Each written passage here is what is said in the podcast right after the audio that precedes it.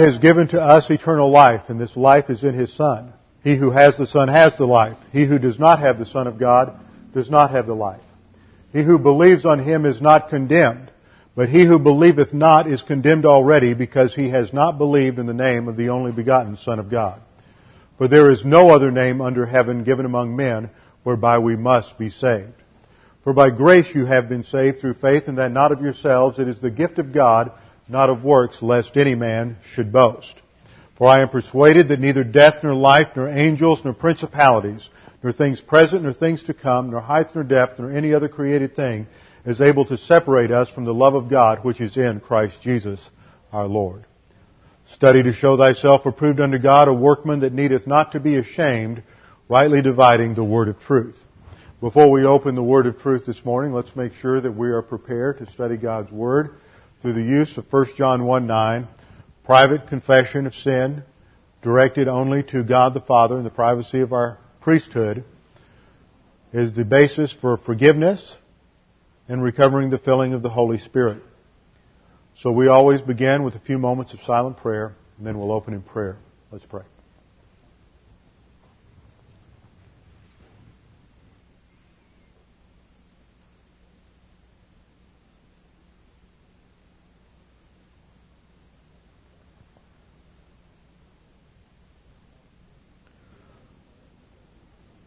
Father, we thank you for the privilege we have to study your word. Your word is a lamp unto our feet and a light unto our path. It illuminates all of our thinking and teaches us how we are to think and what we are to think.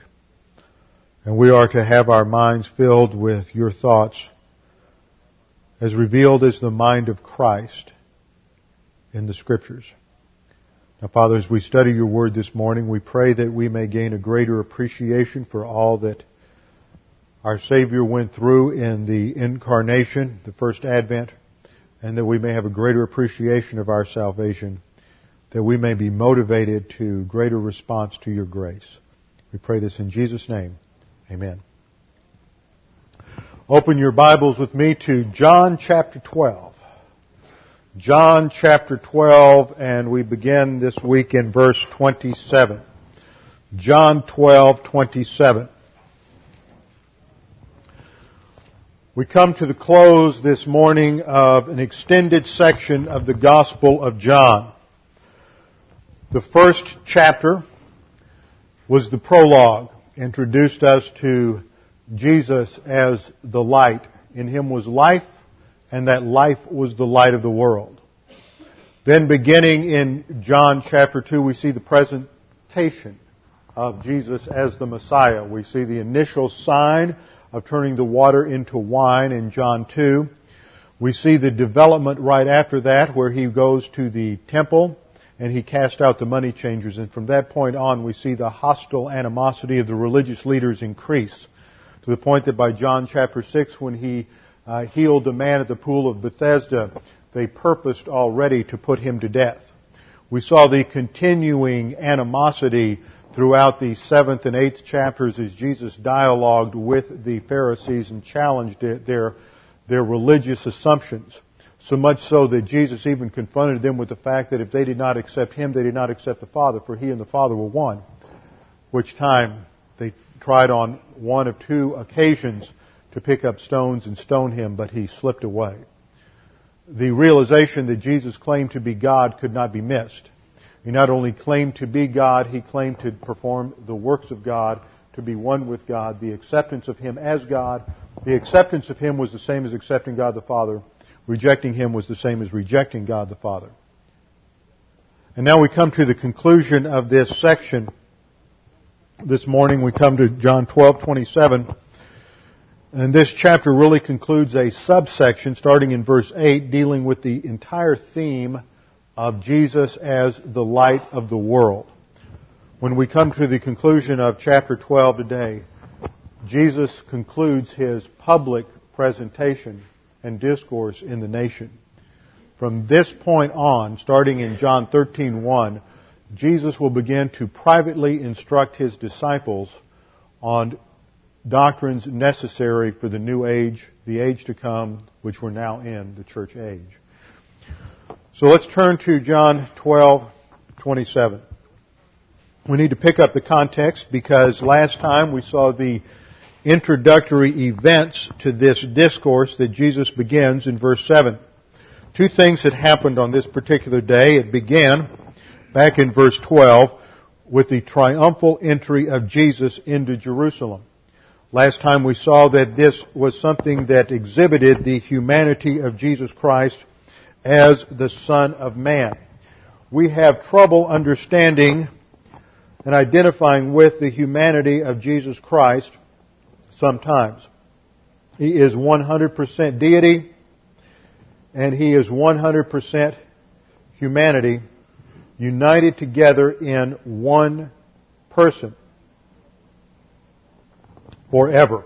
He is undiminished deity. He is true humanity. His humanity is sinless and impeccable.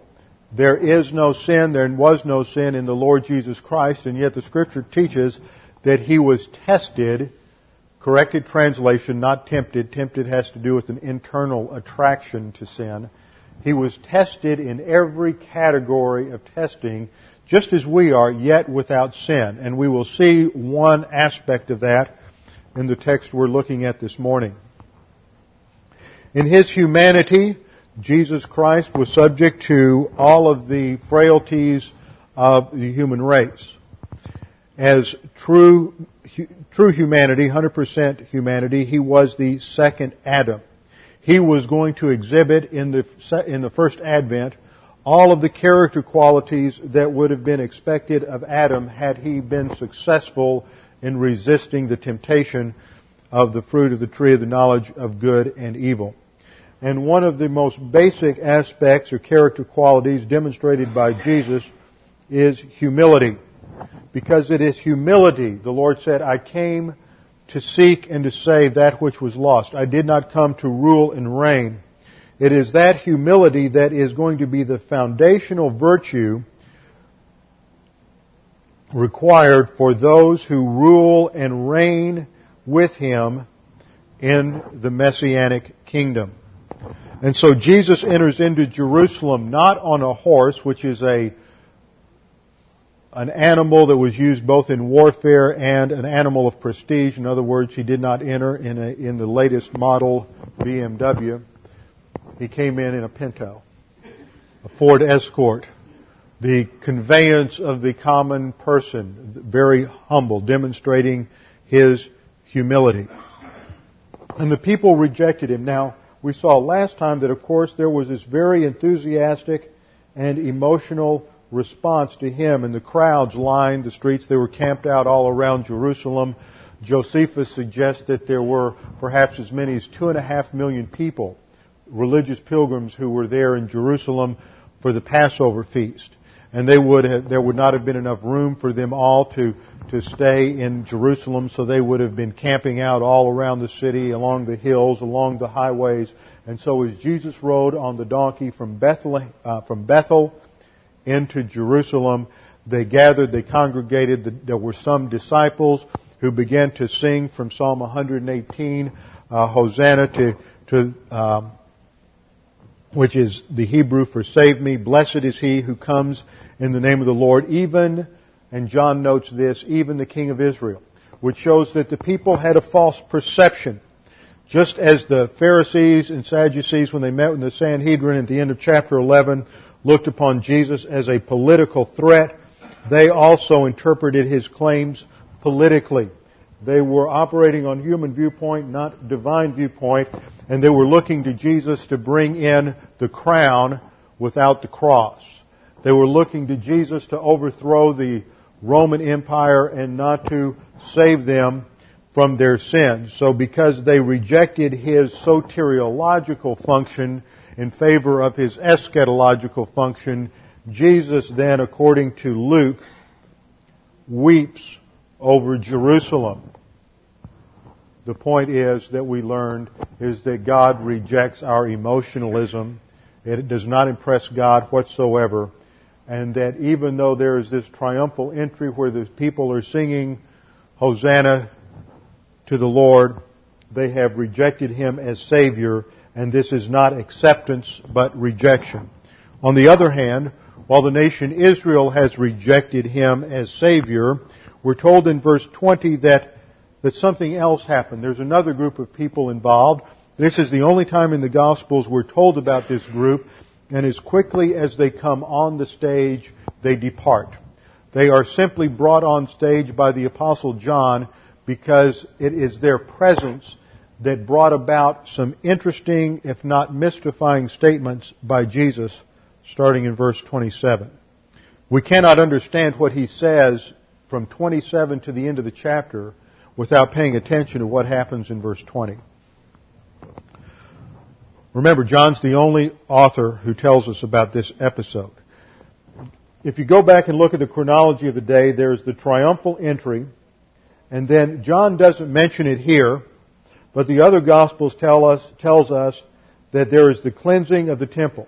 He did that twice in his ministry, once at the beginning and once at the end, where he threw the money changers out of the temple. And just after he cleanses the temple, there are these Greeks that want to have a, a meeting with Jesus. Verse 20. Now there were certain Greeks, that is Gentiles. These are not Jews. They're not proselytes. They are uh, Gentile believers who are truly operating on positive volition. They have come to Israel to worship at the feast. So we know that they were believers, but they had not come under the uh, domination or Mosaic law, entered into as a proselyte to, to the Jewish um, ritual and religious system. Now there were certain Greeks among those who were going up to worship at the feast, and they went to Philip and Andrew and they said, we want to meet with Jesus. Now they don't come directly to Jesus. Jesus has not had a ministry to the Gentiles. It's been to Israel. And so Philip goes to Andrew, tells Andrew, Andrew scratches his head, I'm not sure what to do, let's go talk to Jesus. And they go and they tell Jesus, Jesus, there's some Gentiles out here who want to talk to you. Now, you never hear Jesus go and talk to the Gentiles. He doesn't go out and answer their questions. He doesn't grant them an interview. Apparently, he gives all that follows as an answer to Philip and Andrew, and then Philip and Andrew are expected to go back and tell these Greeks Jesus' answer. But it is the realization of what this signifies that causes Jesus to say in verse 23, the hour has come for the Son of Man to be glorified. Previously, he has said on three different occasions, my hour has not yet come. But now when the Gentiles demonstrate their positive volition and the Jews have demonstrated their negative volition, this is a signal. It is as God the Father has tapped him on the shoulder and said, son, now's the time. The Gentiles are ready. You must go to the cross before we can reverse what took place in the Old Testament. Now, Let's stop a minute. We didn't go into this last time. If you go back into the Old Testament, dispensationally you have the age of the Gentiles. From Adam to Abraham. Just prior to Abraham, you have the Tower of Babel, which is the Old Testament ancient civilization attempt to unify one world government on the earth in violation of God's mandate to scatter and fill the earth. With the call of Abraham, God is calling out a missionary nation, Israel. He is going to call them out as sort of a counterculture movement to the whole world, and they are going to be a priest nation unto God, and God is going to use Israel to minister to the rest of the world, to the Gentile world. He promised Abraham in the Abrahamic covenant that it is through your seed I will bless all nations. So God calls out Abraham, and then after 430 years goes by, and you have the Exodus in roughly 1446 BC, and God calls the nation into existence at Sinai as part of the Moses' final address in Deuteronomy, draw, Moses draws a distinction between the Gentiles and the Jews. Now this is fascinating background here. What we discover is that with this spiritual decline we'll put the flood right here. The spiritual decline from the flood down from the Gentiles and their rejection of God, because of this spiritual depravity, God calls out a special nation through Abraham. In calling out a special nation in Abraham, God is leaving the Gentiles to their own devices. They are going to suffer the consequences of their rejection to God, and they are going to be left, according to Deuteronomy 5 and 6, they are left in their idolatry, and they are left under the domain of demonism. And it is not going to be until the cross that that shackle of demonism from Satan is going to be broken. And this is what Jesus refers to in the coming passage. Now this doesn't mean that no Gentiles were saved in the Old Testament, for they were. But God was passing over them to begin a new work through Israel, and they were left to their own devices and their own religions because that is the path that they had chosen. They had rejected God the knowledge of God and God consciousness. They had rejected the revelation that they had been given up to that point in favor of demonism, so God gave them over to the depravity of their sin nature. That is Romans 1, 19 and following. That's the background here. And now, God is, through Israel, fulfilling the Old Testament promise given to Abraham that he would be a blessing to the Gentiles. So when these Greeks show up, it is a signal in history. Okay. When uh, these Greeks show up, it is a signal that there is going to be a major shift now in human history in fulfillment of the Abrahamic covenant. And look at how it impacts Jesus now that we've set the background again. Verse 27, Jesus says, Now my soul has become troubled. And here we have the perfect passive indicative of the Greek verb tarasso. T-A-R-A-S-S-O. The perfect tense indicates that it is an intensive perfect and it is indicating that his the present results of a past action. Because this happened, now he is going through this turmoil. It means it, it, it's a word to use to describe a rough sea, something that has been stirred up, and you see all of this. This he's unsettled. There's this emotional turmoil here. Now, it's very typical, as I said last week, in Christian circles. We think when, when you're we go to passages like um, Isaiah, Thou wilt keep him in perfect peace, whose mind is stayed on thee, because he trusteth in thee. We go to passages like Philippians 4. Be anxious for nothing, but in everything by prayer and supplication with thanksgiving, let your requests be made known unto God, and the peace of God, which surpasses all comprehension, shall guard your hearts and minds. So we say, look, as a believer, if you're really walking with the Lord, filled with the Spirit, applying doctrine, you're going to have this calm, this peace that surpasses all comprehension. But Jesus doesn't sin. And Jesus here is obviously, because he, he is impeccable, he never loses this perfect peace, this absolute tranquility supernatural contentment never disappears. But at the same time, he's going through emotional turmoil. Now let's look at the dynamics here. Remember the human soul. We break it down into various circles because they all interrelate and interface. That's why we draw it this way. Self-consciousness, we're aware of who we are. We have a mentality. This is the cognitive function of the soul. We have volition, we have emotion, and we have a conscience. Now, the mentality is where thinking takes place. Emotion is where response takes place. We go through life and we encounter various tests and circumstances, and they may instantly generate an emotional response. that emotional response then becomes a test. How are we going to handle the generation of this emotion in our soul? Are we going to act on the emotion or are we going to act on the doctrine in our soul? See, Jesus is faced with the fact now, the reason there is turmoil here is because the perfect, sinless, impeccable Son of God for all eternity has been perfect righteousness.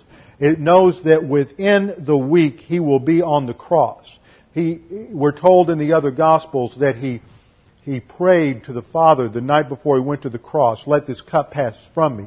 And the, his agony was so intense, the emotional turmoil that he was going through was so intense that, that blood was forced out of his pores like sweat.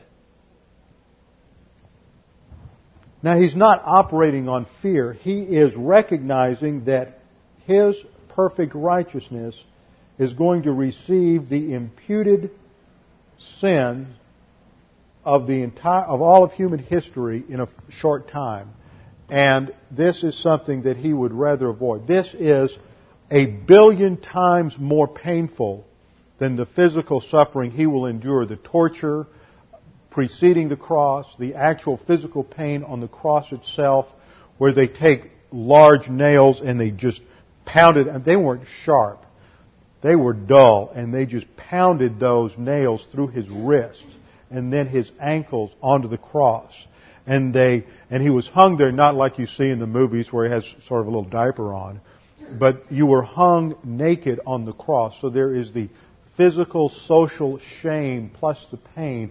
Uh, the absolute vulnerability of all of that was nothing compared to what he was facing as the impeccable Son of God in coming into contact with our sin.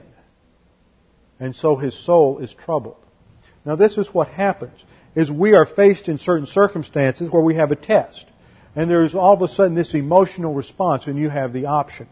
Are you going to respond to this emotional test by operating on emotion and giving rein to that emotion? Or are you going to operate on the doctrine in your soul and respond to that circumstance not on the emotion of fear, worry, anxiety, or whatever, but on the basis of, now he did not have emotional sin. I don't want to imply that. But there was this emotional turmoil, nevertheless, in his soul, and so he responds how? Instantly, he utilizes the faith rest drill in the form of prayer. Now my soul has become troubled. What shall I say? Father, save me from this hour. We see this model of the, what I call the bullet prayer.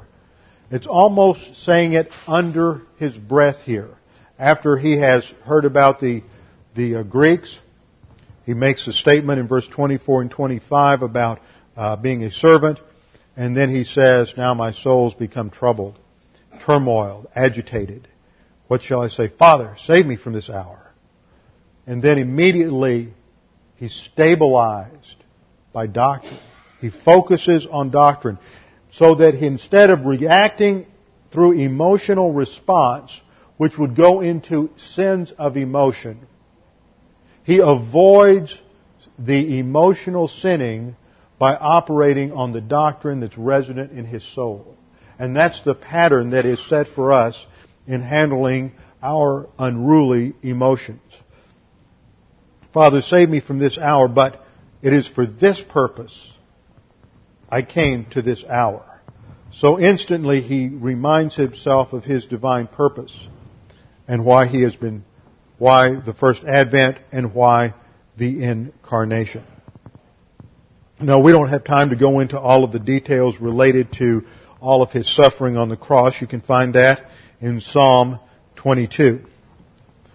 But he goes on to focus even more on what the real issue is. And the real issue in life, the ultimate goal for every believer, as it was for Christ, is to glorify God's essence to glorify His person, that everything we do should accrue to the maximum glorification of God. He says three things. First, save me from this hour. Then he focuses on doctrine. For this purpose I come to this hour. And then third, Father, glorify thy name. And we know from a study of an isagogical study of backgrounds in Jewish culture that names always reflected a person's essence or character.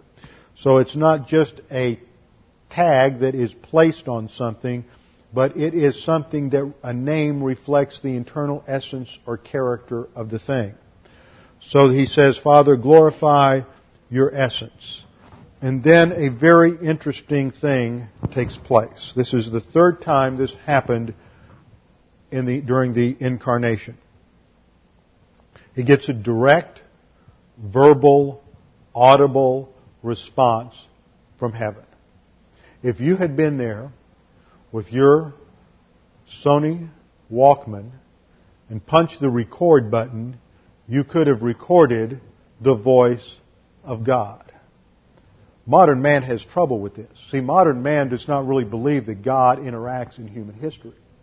Modern man, it, it, this is displayed in all the movies you see about Jesus. I know there's going to, I think there's one on television tonight.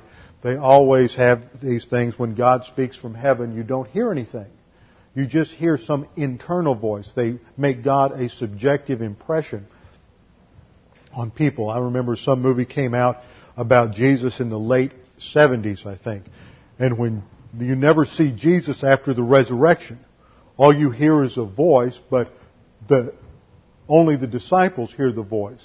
Nobody else hears the voice. It's like it's a subjective thing. No matter what happens when Hollywood portrays this, they can't portray God speaking and interacting in human history. Because modern man cannot accept the fact they rebel, they, they, they are revolted by the idea that God is actually involved in the details of our lives. And this is exemplified by the response of the multitude in this passage. God speaks directly to Jesus. Now, some people may say, well, maybe this is like when Saul was on the road to Damascus and the Lord Jesus Christ appeared to Saul and Saul heard the voice, but those with him did not hear anything but sort of a rumbling. They didn't hear the specific words that Jesus said. This isn't like that. And we know that from the way Jesus, uh, what Jesus says about this in just a minute. The Father answers him audibly from heaven. There's a voice from heaven.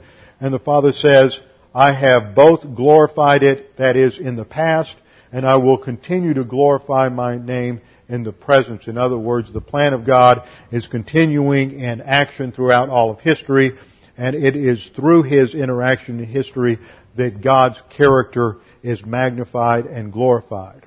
But look at the response of the multitude in verse 29. The multitude, therefore, who stood by and heard it, were saying that it thundered. This is the naturalist response, the atheist response. God doesn't exist, so it must have just been thunder. We have to explain God's working in purely natural scientific laws. It cannot be that God actually interferes in human history. It must be some other explanation. Because God, we know God doesn't exist. Their presupposition is such that they immediately reinterpret the evidence so that it no longer means what it, what it is. Now, we all know that when we witness to people, we like to use Christian evidences. And there's a place for that, but evidences are not going to be the convincing factor in winning the unbeliever to salvation. Because we've seen time and time again in our study of John how Jesus performs miracles and there are those who, because they are positive to, to God and God consciousness, when they hear the gospel, they see the miracle, they respond with positive volition, and they know the miracle is evidence that He is who He claims to be, and they accept Him as their Savior. On the other hand, there are those who are negative to God and God consciousness. Many of the Pharisees, many of the other citizens in Israel, and when they see the miracle, they say, well, Lazarus really wasn't dead. It had to be a hoax. They immediately reinterpret the objective data so that it doesn't mean what it means, so that they can be comfortable in their unbelief and in their rejection of God. So this is the way the first group handles it. They handle it on the basis of naturalism, and they just say, well, it thundered. It had to be some natural explanation. We couldn't really have heard the voice of God. See, their presupposition that God doesn't exist determines how they interpret the evidence. This is why sometimes you can sit down and you think, well, if I could just prove that Jesus rose from the dead, wouldn't that convince the unbeliever that Jesus is who he claimed to be? Not necessarily. The unbeliever may just say, well, that is, you know, there's all kinds of odd things that have happened in history. Why don't you send that to Ripley's Believe It or Not as just another oddity in human history? The signs and wonders were credentials of the Lord Jesus Christ. They were never designed to convince or override people's volition. The first response was the naturalist. The second response is the supernaturalist who's the mystic. Well, it had to be a spirit or an angel. It couldn't have been God. See, both groups have heard the audible, verbal voice of God, and instead of responding as Isaiah did in Isaiah 6, and submitting to the authority of God, they immediately reinterpret it. It's not the voice of God. That couldn't have been God. We have to explain it some other way. And then in verse 30, Jesus answered and said to them, the voice has not come for my sake, but for your sakes. This is like, on the one hand, in chapter 11, you have the sign of the resuscitation of Lazarus from the dead. Four days in the grave, and now he's given life again. And here you have the verbal, audible voice of God from heaven. Between these two testimonies, it convicts the nation of their rejection of God. And so it is after this event that never again will Jesus publicly teach in Israel. Jesus said, This voice has not come for my sake, but for your sakes, because it will confirm you in your disobedience and your disbelief. Verse 32. And then he says, or excuse me, verse 31. Now judgment is upon the world. Now the ruler of this world shall be cast out. Now the ruler of this world, according to 2 Corinthians 4, 4 and Ephesians 2, 2, is Satan. Satan has been the one who has had free reign throughout the earth from the time of the Tower of, of Babel all the way up to the cross. And now Jesus at the cross is going to establish the legal basis for ripping the kingdom away from the control of Satan. It does not get into, come to fruition until the second coming when the Lord comes back and at that time, at, after the battle of Armageddon, Satan and the false prophet and the, and the Antichrist are cast into uh, shackles in the bottomless pit. But from Babel, here they have had free reign among the Gentiles and now Jesus is saying, because these Gentiles have come to him, that's the occasion. He says, now it's time for judgment. At the cross, Satan will be judged. The world system, the cosmic system will be judged. And the result of this is that the ruler of this world is cast out. The shackles are broken. He will be defeated judicially at the cross, even though it will not be, take place experientially until the second coming. And then John then he says, verse 32, And I, if I be lifted up from the earth, will draw all men to myself. Now I want you to notice what happens here in the dialogue because it's very interesting and it tells us that these Jews who are listening to him have been paying very close attention to what Jesus has been saying throughout his entire ministry. They have paid closer attention, I think, than some of you have paid. Notice what he says. I, if I be lifted up from the earth, will draw all men to myself. Now in John's comment in verse 33, he tells us that what Jesus meant primarily by this statement was the kind of death. That he would be raised up on the cross. So he's foreshadowing his death on the cross. I will be lifted up, will draw all men unto myself. Now look at the multitude's reaction in verse 34. They're going to question him. They say, the multitude therefore answered him, say, we've heard out of the law, out of the Old Testament, that the Christ, the Messiah, is to remain forever. Misinterpretation. They have confused the two advents. They think he's only going to come once. They do not understand that the cross must come before the crown. And they think that once the Messiah comes, he's going to remain forever. And they say, how can you say, notice, how can you say the Son of Man must be lifted up? Anybody notice anything there? Jesus did not say the Son of Man must be lifted up in verse 32. He said, I, if I be lifted up from the earth, will draw all men to myself. Hold your place. Let's turn back to John 3. Just to see if anybody's paying attention. The Jews were definitely paying attention. John chapter 3, verse 14, Jesus said, and as Moses lifted up the serpent in the wilderness, referring to the episode back in Numbers when the, fire, the, the, the, Israelites were disobedient to God and in rebellion to God, and so God sent fiery serpents into the camp, and whoever they bit, they would, it was a fatal bite, unless they looked to the brazen serpent, a brass serpent that, that, that Moses constructed, and they lifted it high up on a pole, and if they looked to that, then they would be healed. And that, of course, was a typology and foreshadowed the cross. And as Moses lifted up the serpent in the wilderness, even so must the Son of Man be lifted up. Way back at the beginning of his ministry, he said the Son of Man must be lifted up. He did not say the Son of Man must be lifted up in John 12, but they remembered that he said that. And now, after three years, we still don't understand what you mean by the term Son of Man. Who is this? What is the Son of Man? Now notice what Jesus says in verse 35. Jesus therefore said to them, For a little while longer the light is among you. Did Jesus answer their question? No, he did not. Principle. There are many times when you are presenting the gospel and witnessing to an unbeliever, they are going to ask questions that you do not need to and should not answer because the asking of the questions presupposes a certain view of things that is false.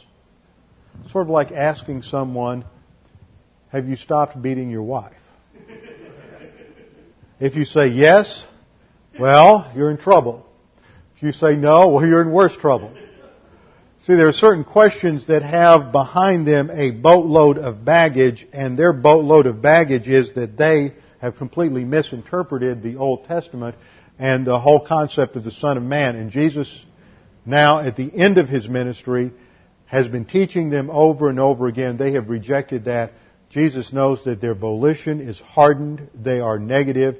He is not going to cater to their negative volition and try to answer the question. It has been answered again and again.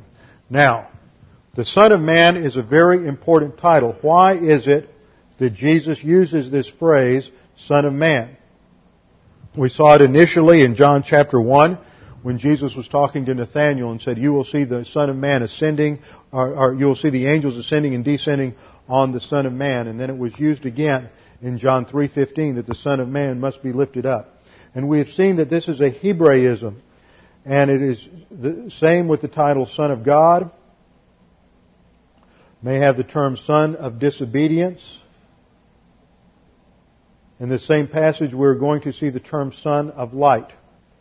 This is just a Hebrew way of emphasizing the noun that is in the genitive construction here, and it is used to, to emphasize, Son of Man emphasizes the fact that Jesus Christ is a man. He is true humanity. Son of God is not a title to indicate descent but to indicate the fact that he is 100% deity. A son of disobedience merely ascribes a certain character trait to somebody that they are disobedient. A son of light is a term for every single believer that by, in our very essence as children of God, we are in the light. We are sons of light. It is not a phrase indicating descent, indicating parentage. It is to indicate a certain uh, attribute. It is just an adjectival description. The term Son of Man, though, carries with it a certain amount of theological baggage that goes back into the Old Testament. Turn with me, hold your place there in John 12, and let's turn to Daniel. Daniel chapter 7.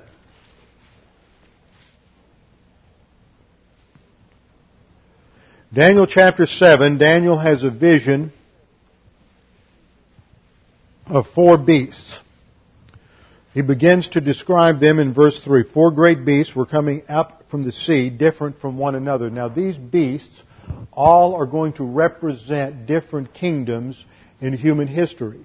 Notice, these are kingdoms of men, but they are represented as beasts because man in his fallen nature, in his sinfulness, is characterized by the, more the characteristics of beasts, the qualities of beastliness, and not humanity. The first is like a lion, has the wings of an eagle, in verse 4. The second resembles a bear, in verse 5. The third is in verse 6, one like a leopard. This represents Greece. The leopard attacks quickly, just as Alexander the Great attacked quickly, and in just a period of about three years conquered the known world. And then the fourth beast is described in verse 7. After this I kept looking in the night visions, and behold, a fourth beast, dreadful and terrible and extremely strong. It had large iron teeth. Notice, it introduces a metal here, a metallic element that isn't in the earlier beast, indicating like, like machinery, it's, it's a mechanism to it. And it foreshadows, of course, the revived Roman Empire and the me- uh, mechanistic nature of the revived Roman Empire and, the, and its lack of humanity. It devoured and crushed and trampled down the remainder with its feet, and it was different from all the beasts that were before it, and it had ten horns.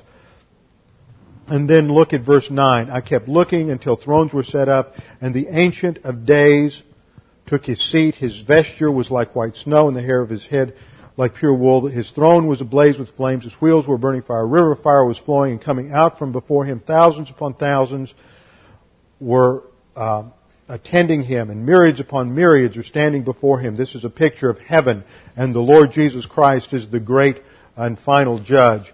And the books were open.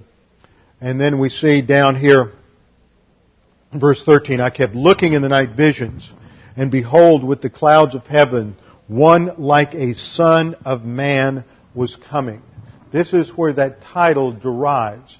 And it emphasizes his humanity in contrast to all the fallen kingdoms of man, the great empires, which are represented by beastliness because they, because of sin, it has destroyed their essential humanity. It is Jesus Christ who is true humanity who is going to rule and reign as a true man and show what is involved in that. And that takes us back to that theme last week of the importance of having that grace-oriented attitude of humility and being a servant. Now let's go back to John 12. So this term Son of Man is loaded with baggage and again it challenges the entire concept of a political Messiah with the biblical concept of a Savior from sin at the first advent. Now verse 35. Jesus answered. He says, For a little while longer the light is among you. We continue to see this theme from John 8 when Jesus said, I am the light of the world. All through this section of John, down through John 12, it emphasizes this aspect of Jesus' character and His ministry. Light represents revelation. The revelation of God, the revelation of truth. And this is tied up and bound together in Jesus' very life. John tells us in the prologue in John 1 4, in him was life. He is the core of his being. He is life itself. And that life is the light of the world. In his life, he comes to illuminate the world to the truth of God and to reveal God. John 1 13 says that no one has seen the Father at any time, but the only begotten, that is Jesus Christ, the only begotten, He has oh, exegeted Him. He has revealed Him to us. Jesus says, For a little while longer the light is among you. Let's do a little background here in terms of isagogics. In the ancient world, there was no electricity. There were no gas lights. You had to be home at night. At night, it got dark. As soon as the sun went down, it was black. There weren't street lights. It was, if you were out on the highway, there was the threat of bandits or robbers or uh, wild animals, all kinds of dangers. And so as the sun went down, it would come quickly, and so you needed to get to your destination as soon as possible. And this is the background image that Jesus is using. It says the sun's almost gone, the light's almost gone, it's almost dusk, and then you will be in the darkness. You the, take advantage of the opportunity that you have. In other words, you only get one chance in life in relation to the gospel. You might get that chance early, you might get that chance later. That one chance may involve several different opportunities, but you only get one chance. And once, this is how it happens. You're growing up, you reach a stage of God consciousness. At God consciousness, you become aware that there's something greater than you, and you have the opportunity to decide for or against God. Let's say you're positive to God at God consciousness. Then you go through life and somebody gives you the gospel when you're 15, again when you're 19, again when you're 25, and let's say again when you're 50. Now, in the providence of God, it may take all four of those before you finally exercise positive volition at gospel hearing and you're not saved until you're 55. Nobody knows that. See, our tendency is to put it off. Well, I'll deal with that later. What we're going to learn from this passage is that you might, this might be all that there is. And what happens, you reject the gospel here, you reject the gospel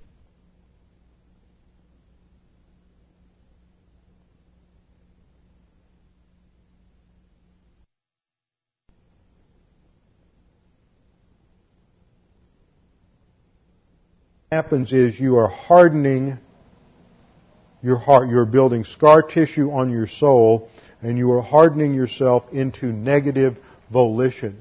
And once you reject the gospel, that's all the oppor- all that God has to do. God can, from that point on, harden your heart. That's what happened with Pharaoh.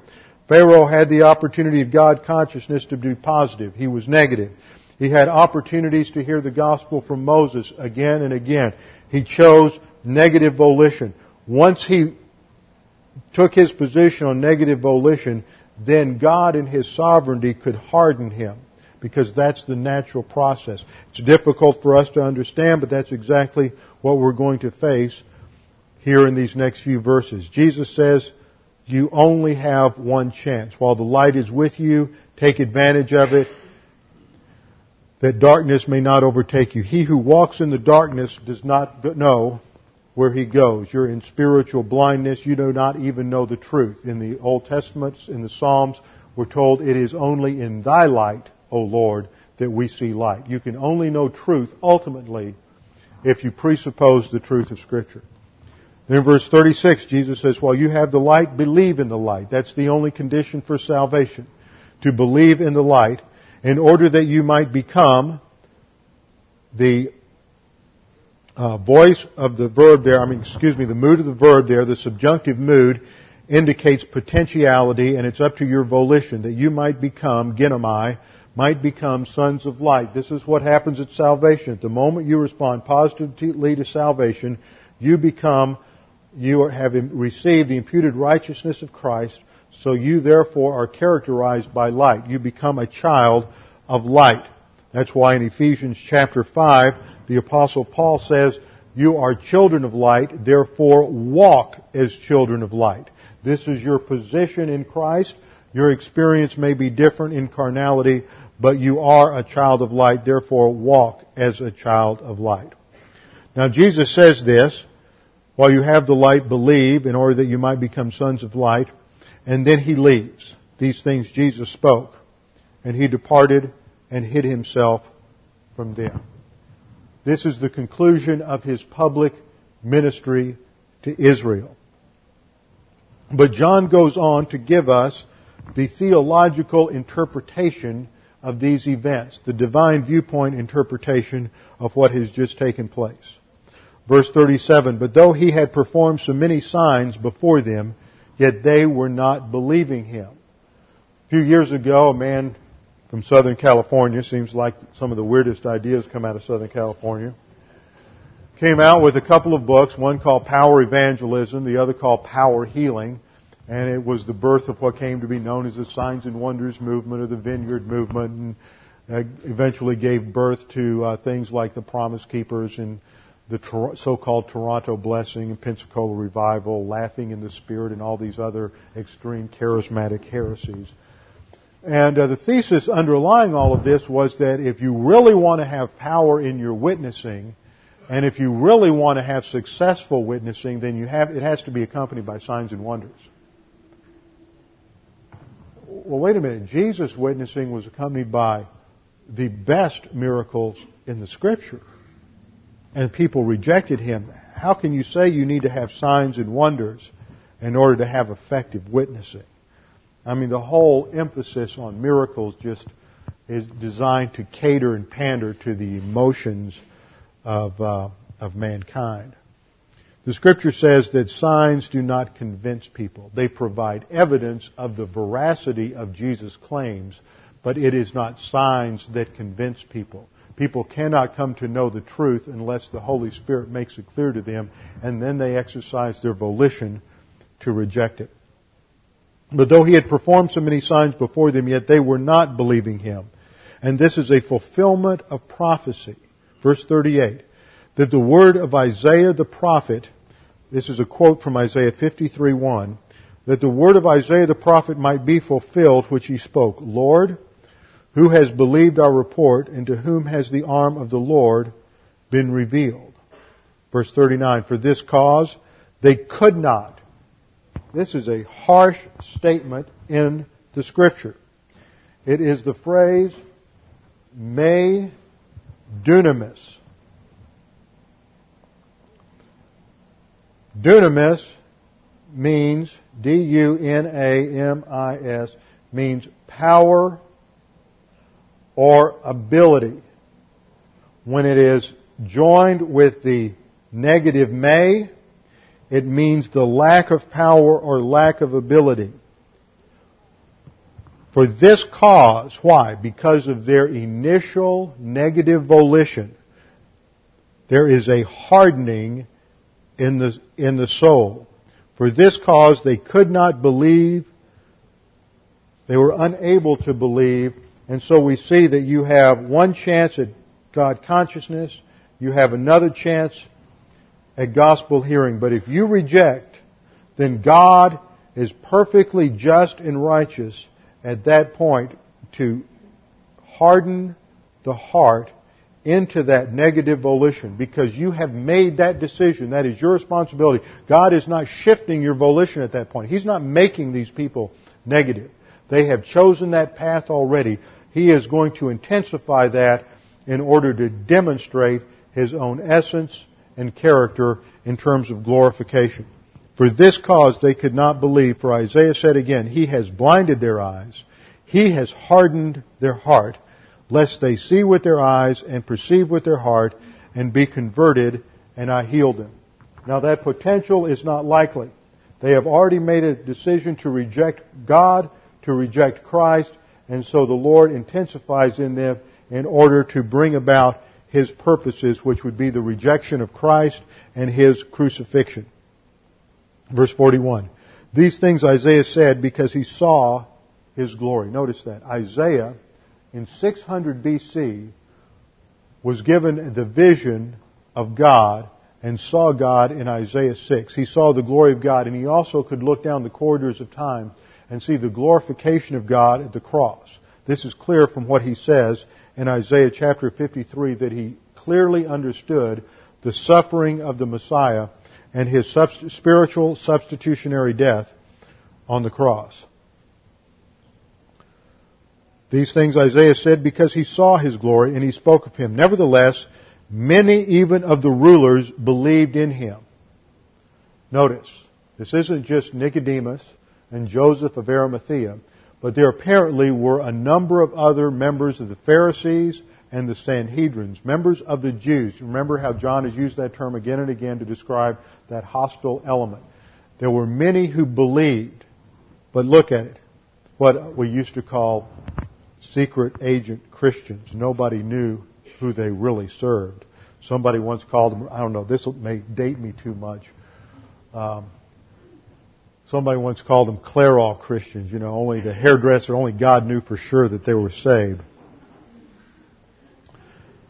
They, they are ashamed of Jesus Christ. They are ashamed that they are believers. But they are believers. It clearly states they will be in heaven and they were regenerate at this time. Many even of the rulers believed in him, but because of the Pharisees, they were ashamed and would not publicly admit it. They were not confessing him lest they should be put out of the synagogue. For they loved the approval of men rather than the approval of God. So these are clearly believers, but their value system is still totally based on human viewpoint systems of approval. They're afraid of social ostracism. They're afraid of religious ostracism. So they're saved, but they're ashamed of it. Verse 44. Now, let's put this together. John tells us at the end of 36, these things Jesus spoke, and he departed and hid himself from them. And then there's almost like this parenthetical theological interpretation from 37 to 43. And then in 44 we get Jesus' parting shot. As he turns around to leave, he cries out to the whole crowd there so that all can hear. He says, He who believes in me does not, he who believes in me does not believe in me, but in him who sent me. His claims here are to claim that belief in Him is the same as belief in God. Rejection of Him is the same as rejection of God. It is His final indictment of the nation. He who believes in me does not believe in me, but in Him who sent me. And he who beholds me beholds the one who sent me. I have come as a light in the world that everyone who believes in me may not remain in darkness. He is accusing the Pharisees, those who have rejected Him, as truly having rejected God. If you reject Him, you reject God. And if anyone hears my sayings in verse 47 and does not keep them, I do not judge him, for I did not come to judge the world, but to save the world. This was the purpose of the first advent. He came to die on the cross, but His very presence caused people to make a decision. The presence of light in the world caused people to, it forced everyone to make a decision to accept Him or reject Him. He did not come to judge, but his very presence forced a judgment. Verse 48, He who rejects me and does not receive my sayings has one who judges him, that is, God the Father. The word I spoke is what will judge him at the last day. It is the truth of Jesus' claim. The commandment here, the word here that is spoken of is the simple gospel. Believe on the Lord Jesus Christ. It's not all of the Christian life mandates. It's just the simple command to believe on the Lord Jesus Christ.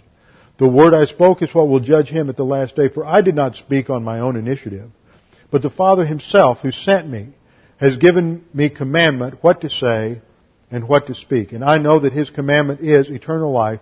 Therefore the things I speak, I speak just as the Father told me.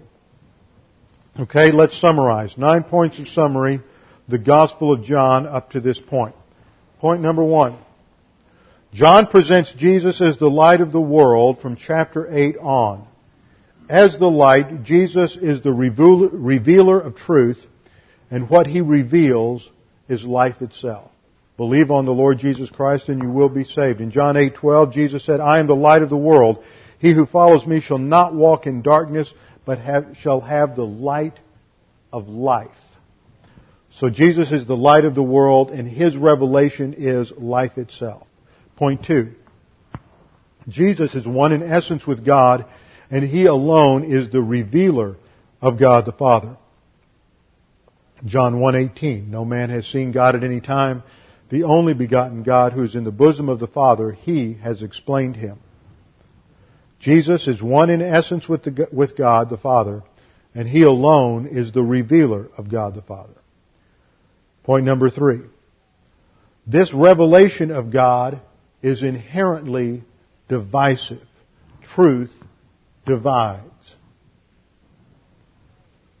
It immediately challenges men to respond with either positive or negative volition. John 3:19 to 21.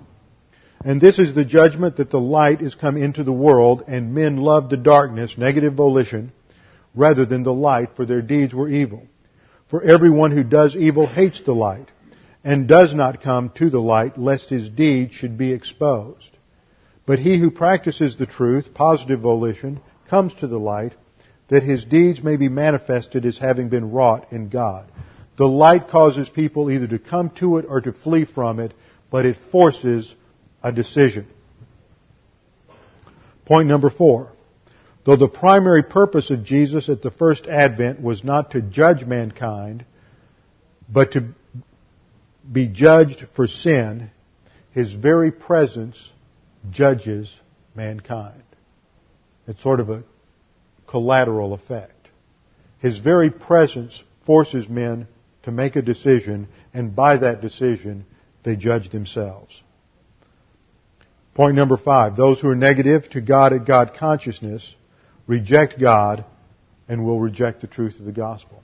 You see, if you're, you can be, at God consciousness, you can be positive here and then reject the gospel at gospel hearing. But if you are negative here, you will, you may never hear the gospel. But if you're negative at God consciousness, you will be negative at gospel hearing. And therefore you are said by the scriptures to be in darkness to be blind to the truth. 2 Corinthians 4 4 says that they have been blinded by Satan. Those who are negative to God and God consciousness reject God and will reject the truth of the gospel. Point six, those who are positive will eventually respond by faith alone in Christ alone at gospel hearing. Now if you're positive to God and God consciousness, you may choose negative volition but you can eventually be positive at gospel hearing even though it may take years. There may be years of negative volition. Think of the apostle Paul. Years of negative volition.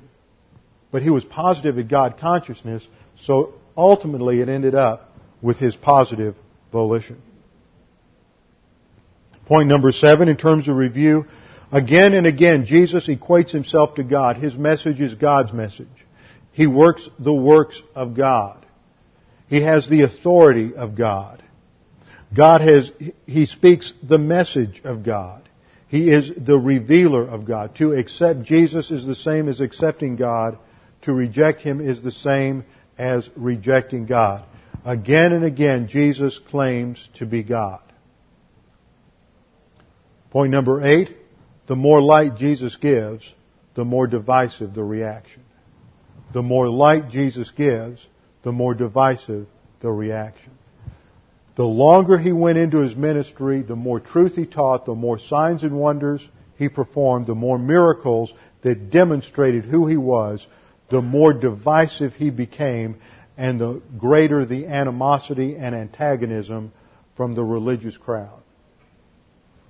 And then finally, verse 9, I'm point 9, the national rejection by Israel leads to his crucifixion, which then provides the basis for saving the entire world, Jew and Gentile alike.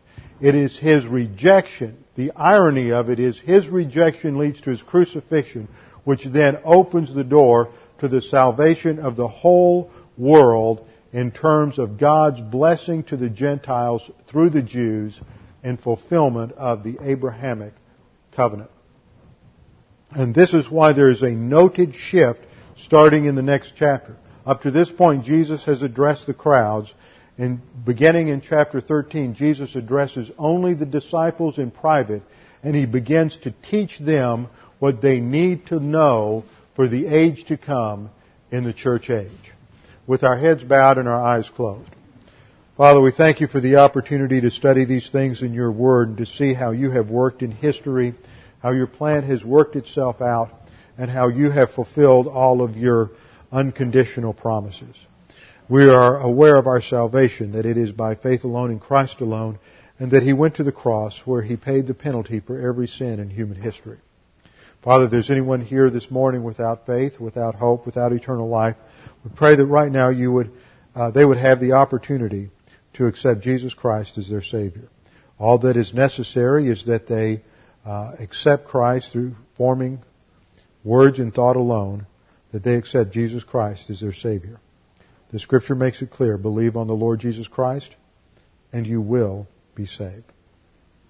Father, we pray that you would help us to understand and assimilate the things that we have learned this morning and that you would challenge us with them. We pray this in Jesus' name.